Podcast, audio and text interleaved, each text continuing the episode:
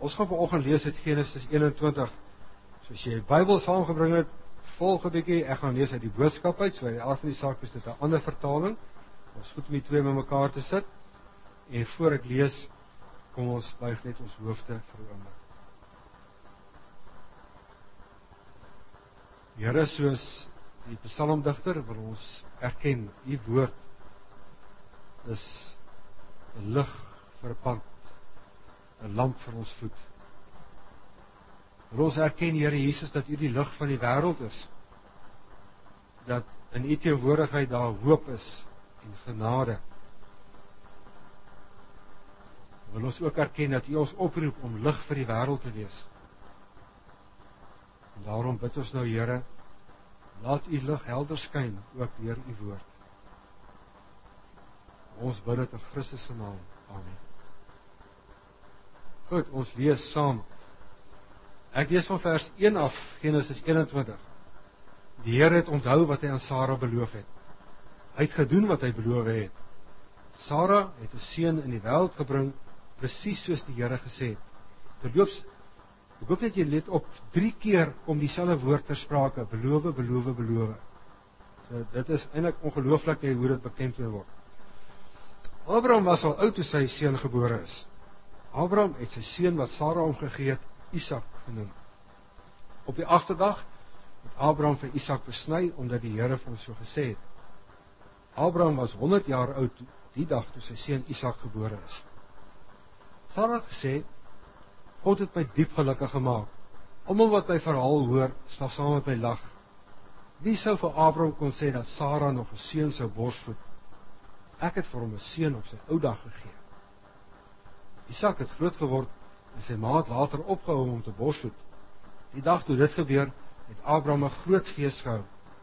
Sara het gesien dat Ismael eenmal vir Isak lag. Ismael was Abraham se kind by die Egiptiese vrou Hagar.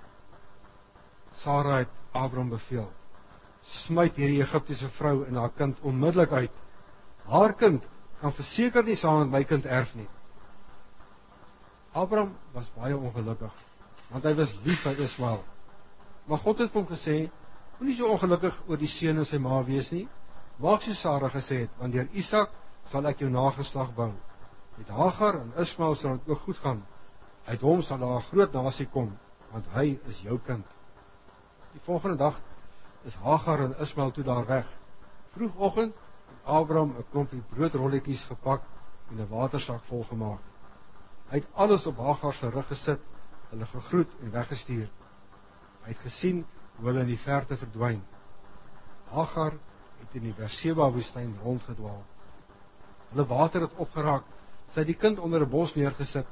Sy het eenkant toe gestap om net so ver as wat 'n mens met 'n pyl kan skiet. Sy wou nie sien hoe haar kind doodgaan nie.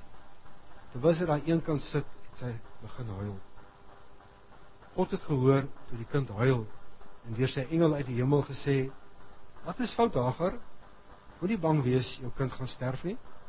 God het hom gehoor waar hy onder die struike lê. Gaan tel hom op en troos hom, want ek sal hom nog eendag 'n groot nasie maak. Toe het God Hagar se oë laat oopgaan en sy het 'n fontein met helder water gesien. Sy het die watersak volgemaak en die seun ook laat drink. God was naby Ismael en hy het groot geword. Hy het in die woestyn gewoon en was 'n goeie jagter. Hy het in die omgewing van die Paran woestyn gewoon en sy ma het vir hom 'n Egiptiese vrou gekry. Dankie. Sjoe.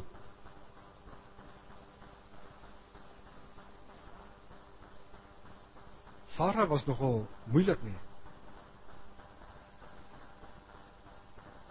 Kan jy jouself voorstel? Dat Sara Na al die jare wat Hagar vir haar 'n slavin was, waar gewerk het, sê weg. Kan jy voorstel dat Sara wat toe sy nie swanger raak en 'n babatjie kry nie, vir haar man, ons lees in Genesis 16 daarvan sê ons moet 'n plan maak. Jy moet vir jou kind by hierdie vrou, hierdie slavin verwek. Dis reg. en Ismael word gebore en dis al soos my eie kind wees dan daar's in Genesis 16 vers 3. Dat sy sê weg. Woestyn toe, weg, jag weg. Jy opgelet hoe praat sy? Sy praat nie van Hagar en Ismael nie, sy praat van hierdie vrou en haar kind. Sy noem nie eens hulle name nie. Dit is amper soos wat ons kry in die gelykenis van die verlore seun wanneer daar gepraat word van die oudste die oudste broer sê hierdie kind van pa, nie my broer nie.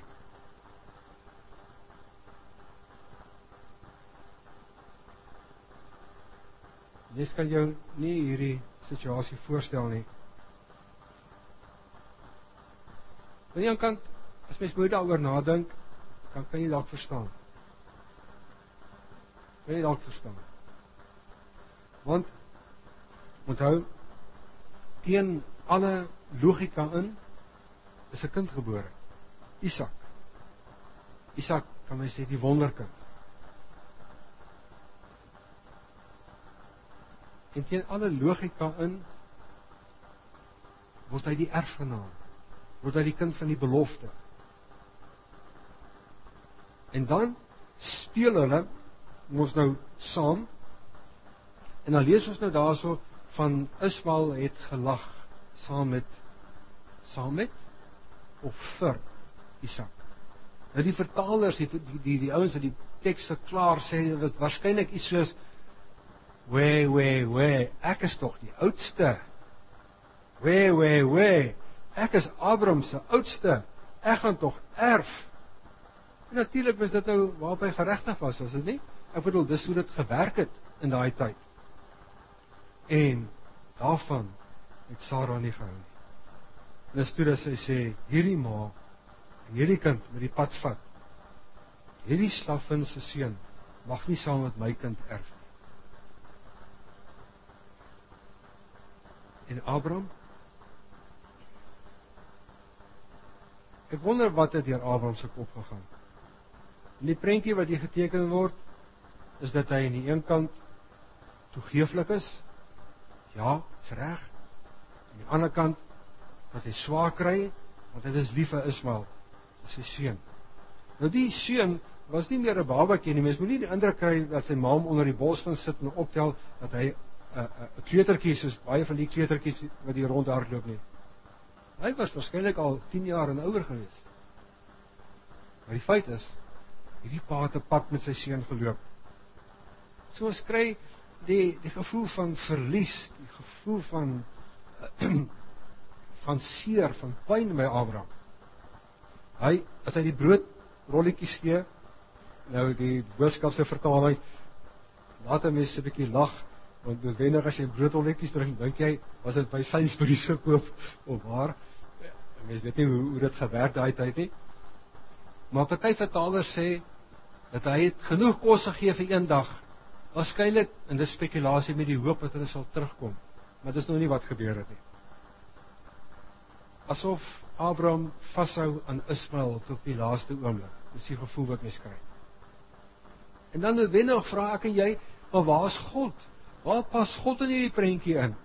Ehm um, hoe dink hy oor hierdie mense wat betrokke is? is tog duidelik dat Sara as mens weer 'n keer na Genesis 16 verwys met haar hart praat. Uh, hier is 'n stuk emosie. Hier is 'n stuk onsekerheid, hier is 'n stuk bedreiging vir haar en en en uh um Israel moet weg. En dan kry mens amper die prentjie asof God sê dit toelaat en sê ja, Abraham stuur weg. As mens die teks mooi lees, kom jy agter God wil vir Abraham iets leer. Twee dinge. Eerste ding, Abraham moes leer om God op sy beloftes te hou. Isak, die kind van die belofte. Dat God nie kies en besluite neem soos wat mense is nie. Dat 'n mens moet sê Ismael was eintlik die besluit van mense, was 'n was 'n noodmaatreël gewees van Hagar wat nader gesleep is sodat Abraham en Sara 'n kind kon hê. Abraham en Sara het nie kans gesien om te wag tot die vervulling van die Here se belofte nie. So binne oor Ismael was hulle eie poging gewees.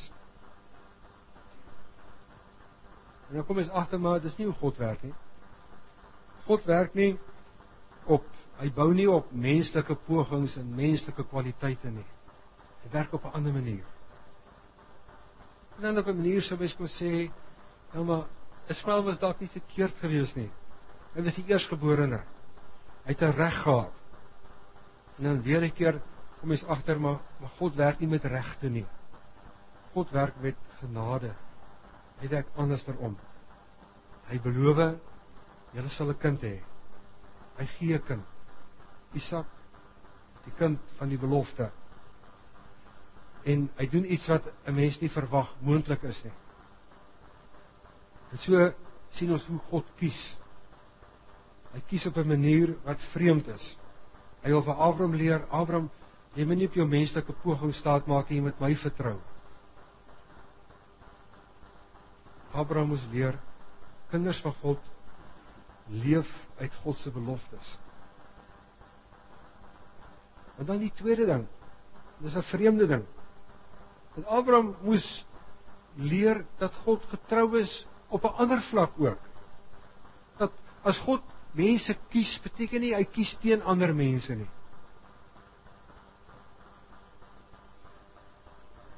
Dis asof God vir Abraham sê, "Dis reg, gee jou vrou haar sin." Moenie bekommerd wees oor jou kind nie. Dat God die belofte wat in Genesis 16 gee, weer 'n keer herhaal in Genesis 21. Ek sal sorg vir hierdie kind. Ek sal sorg vir sy ma. Moenie bekommerd wees nie. Die feit dat ek jou gekies het, maak nie dat ek kwaad is vir hulle nie. Maak nie dat ek my rug op hulle draai nie. Dit is baie duidelik as mens kyk na die prentjie dat Abraham en Hagar en die engel van wie ons hoor anders gedink het oor Ismael as wat Sara gedink het. En dan moes Abraham 'n dierles leer dat God se beloftes kan hy reken op. Ook vir sy seun Ismael. Alles Ismael nie die een deur wie hy hierdie nasie gaan bou op die pad vorentoe nie. En dalk is die ding wat wat wat wat my tref hier so is 'n mens kan so baie keer werk met God se beloftes dat jy dat jy jy God se seën jou eie wil maak en jy krampagtig vasklou daaraan dat jy dit jou besitting maak dat jy net nie wil verloor en selfs wil deel met ander nie. En dis presies wat met Israel gebeur het. Hulle het hierdie belofte wat die Here gegee het sê julle julle gaan my volk wees en ek gaan julle God wees. Ek gaan julle seën. Ek gaan die nasies seën deur julle. Hulle het eintlik dit vir hulle self gevat. En hulle wou nie die nasies raak sien en dit deel met die nasies nie. In hierdie verhaal lees ons God sê nee, ek werk anders. Dalk is die ding in die verhaal wat my tref is dit gaan nie oor Hagar en Sara nie. Dit gaan nie oor Isak en Ismael nie. Dit gaan oor God se trou te midde van jaloesie, van haat, van selfverheffing, verheffing van pogings om die eie toekoms te verseker ten koste van ander. Dis waaroor dit gaan. God vat nie sy seun weg van Israel nie. Hy bevestig dit. God leer vir Abraham: "Kyk weier. Kyk verder. sien raak hoe ek sorg ook vir die mense daar een kant staan." En as ons kom by Jesus, is dit presies wat ons kry. Toe Jesus mens word, het hy omgegaan gemeng met die tollenaars en die slegte vroue en die mense die godsdienstige leiers van die dag het glad nie daarvan gehou nie. Hulle het gesê dit pas nie. Dit kan nie waar wees nie. En nou lees ons in Lukas 15 eh, die verhaal van die verlore seun en van die oudste broer wat wat natuurlik nou verwys na die godsdienstige leiers van die dag en wat praat van hierdie sondige broer. Dan sê Jesus kyk na die vader hart wat hierdie kind aanvaar wat so liefhet wat hom nie onttrek nie wat steeds die pad loop Abraham moes leer God kyk anders. God se beloftes is ruimer. Sluit meer in. Sluit nie uit. Liewe pa en ma. Liewe oupa en ouma. Ek weet nie hoeveel oupas en oumas hier sit nie, maar hier staan een. Daar sit my vrou Ella. Ons is Liewe oom en tannie. Hierdie tema, waar is my kind, geld vir jou ook vandag. Jy is nie uitgesluit. As jy nie self 'n klein kindjie het vandag nie. Binne ons groter tema, ek in my huis, ons sal die Here dien. Wat sou wat sou ons kon saamvat hier uit? As ek hierdie lens daarop laat val. Ek dink die eerste ding is uh is dalk uit die teks uit om te sê dit gaan om God te vertrou. Dit gaan om God te vertrou, partykeer radikaal teen jou logika in. Om God te vertrou al lyk dinge hoe donker en hoe onseker en alles daar emosies in hierdie situasie wat jy nie kan ver verwerk nie is dan God te vertrou en steeds met sy liefde op te tree en steeds in sy liefde uit te reik. Want ek weet God is getrou. En ek dink elkeen van ons het 'n verhaal wat ons kan vertel. Ek kan onthou gewerk in my studentejare en en ons eersteling was op pad en ek het vir die sekretaresse in die kantoor waar ek gewerk het gesê my vrou verwag ons eersteling na reaksie was gewees en sê Jan is onverantwoordelik. Julle kan nie nou in hierdie tyd 'n babatjie wil hê nie. Want weet julle wanneer was dit? Was Junie 1976. Weet julle van Junie 76? Van Soweto van die groot opstande in Suid-Afrika. Hoe kan 'n mens 'n kind hê in so 'n tyd? hierdie kind getroud met die wonderlike klein kinders. God is getrou. Nie oor Jan en Ella nie, maar God. Die tweede ding wat ek hier dan verder wil vat is miskien te vra maar liewe pa en ma, wat se prentjie van God hou jy aan jou kind voor? Daai klein mannetjie daar by Jan en Jolande. Nee, daar agter. Daai ouetjie. Wat? Skus Jan, ek het ek nou uitsonder. Daai ouetjie. Wat se wat se prentjie van van die Here van God kry hy? Want sien hierdie klein ouetjies kan nie abstrakt dink nie. Hulle kan net sien en vat en warmte en emosie ervaar. So soos my pa is, is God. So my pa is eintlik die verteenwoordiger van God. So lyk God. So soos my pa bly is en vergewe en sy frustrasies na werk hanteer en dit hanteer as die bloues is nou Frankryk verloor teen die Engelse en al daai goeters soos God.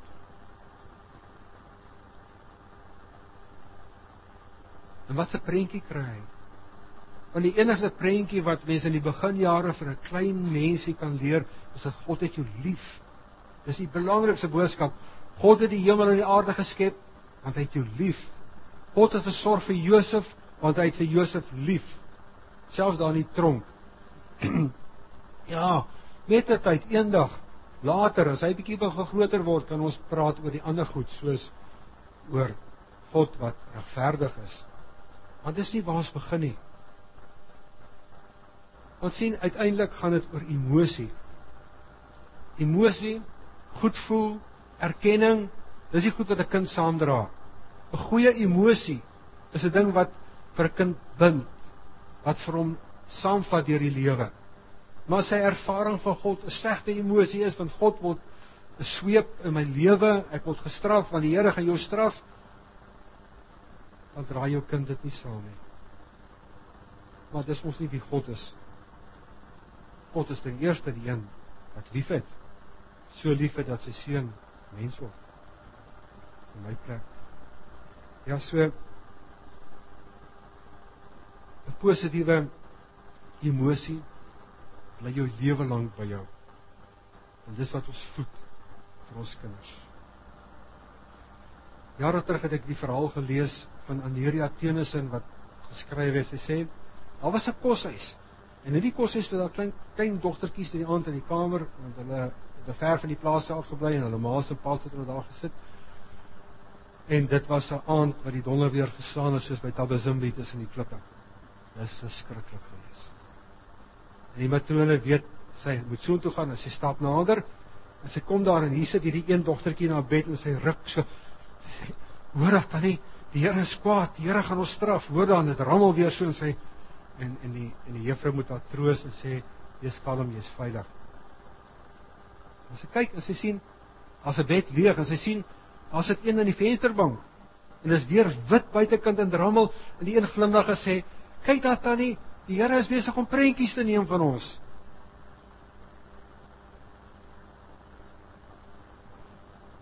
In die een huis God is 'n God wat straf. Oppas. Nie stout wees. Hy gaan jou uitvang. In die ander huis God is 'n God wat lief is vir jou. Maar selfs as die natuur rammel en ons bang is, dis maar net God se kamera, se flitslig. Wat besig is om 'n prentjie van jou te neem. Want hy is lief vir jou. Daar's wonderlike produkte op die mark. Incredible Years is die mense wat dit goed uitgee. Hulle kan ook gaan na Sure Start. Hierdie land het wonderlike goed wat hulle doen om vir ouers te help om juis hierdie basiese goed te hanteer. En hierdie piramide myne is nou klein bietjie anders as die ene waar vat hierdie een saam en kyk na hom. Hy begin ook onder by speel. Uh bevorder positiewe ouer-kind verhoudings, speel, speel, speel. Op 'n tyd daar voel dit vir my ek het te besig geraak met kerkwerk en swattery toe my kinders klein was. Hulle het genadiglik oorleef en is nog steeds lief vir my. Maar ek sê dankie vir my vrou wat in daai jare die krans gevat het. Speel, bou vir ouer kindverhoudings. Die tweede vlak is dan die kwessie van om erkenning te gee, 'n bietjie aanmoediging en selfs nou en dan 'n bietjie uh uh um ja, iets terug te gee. Dit gaan oor social competence Ek gaan oor daai ding van ek met my kind in sy beginjare help om verhoudings te hanteer. En dan ELS, effective limit setting, daai ding van elke huis het reëls en hierdie huis het ons reëls en ons werk op hierdie manier en en en ons almal word verwag om saam te deel in die reëls en dis reg dat 'n kind sy speelgoed optel en in die kassie gooi en ons laat nie ander mense dit doen nie en sulke goed. Maar dan hierdie wonderlike engeltjies het ongelukkig ook in hulle ietsie wat ons nou noem uh uh, uh goed dat mense nie wil erken altyd nie, maar daarom moet ons mense leer om die aggressie wat in jou kind is te hanteer en om dit minder te maak en daarom baie keer ignoreer, bietjie herlei na ander kant toe aandag af te trek en dan time out daai ding van om vir jou kind te sê ek dink jy moet op die trappie kom sit want wat jy nou gedoen het is nie goed nie. Baie belangrik. Use liberally use selectively. Is daar iets wat ek en jy kan leer doen? Wat hierdie pad is ouer, waar is my kind? In hierdie huis wat ons saam die Here dien, makliker kan maak. Ouerskap, vreugde, maklik en terselfdertyd moeilik. Maar die wonderlike is God is getrou. God help my verder kyk en ek kan my kind wys en leer hierdie God is baie lief vir jou. Amen. Here mag help ons elkeen om die soort ouer te wees wat U wil hê. Help ons kinders om U te leer ken in ons huise as die een wat liefhet, liefhet, liefhet en help hulle wanneer hulle groot word en wanneer hulle stoei met hulle self en oor die lewe om u liefde te aanvaar en ook oorwinning te kry oor die goed wat hulle swaar is. Dankie dat u getrou is. Dat u soos u vir Abraham en vir Isak en Ismael en ook vir Sara en vir Hagar voorsien het, u ook vir ons voorsien. Amen. En 'n ewige lewe. OK. Ek dooi dan die mense wat saam met my aan tafel sit om nader te kom. Dis Jacques en Leon Skols en Erika en Wilco Wemer. En natuurlik diegene wat kom help met die die deel van die brood en die wyn.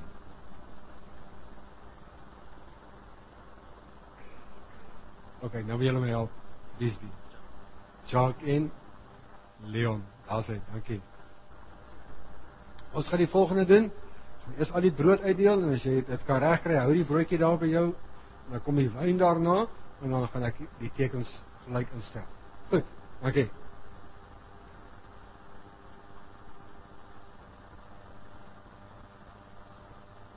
Ehm, wag ons. Jy kan dit. Deel ons die giepie, deel ons die dis hoe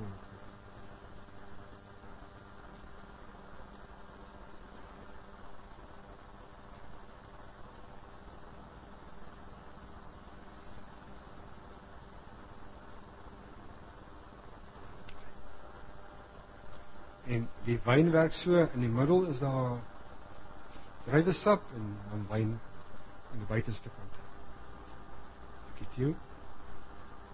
Ek het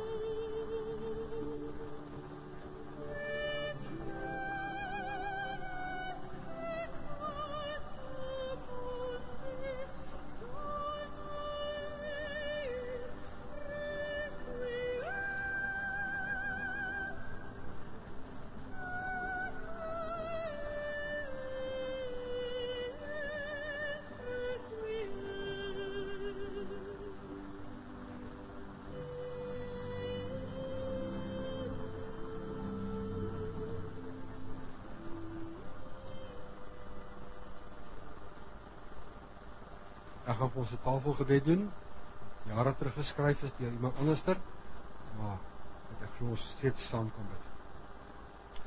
Ons God en Vader, deur u vaderlike liefde nooi u ons om vandag die tekens van u verzoening met ons te ontvang. Ook u seun Jesus wat vir ons gesterf het, nooi almal wat moeg en oorlaai is. Ons weet daarom u sal beslis nie u dienaars wat om genade smeek en verlossing in die lewe en dood van Jesus Christus soek wegwys nie. Daarom reik ek vandag uit na U. Vul my opnuut met U Heilige Gees. Gee dat ek aan die na hierdie tafel sal kom met nederige ootmoed en met 'n begeerte om U genade te ontvang. Gee dat wanneer ek vandag hierdie sigbare tekens ontvang, ek deur die geloof die gebroke liggaam van Jesus Christus en sy bloed wat ons voed vir die ewige lewe sal ontvang.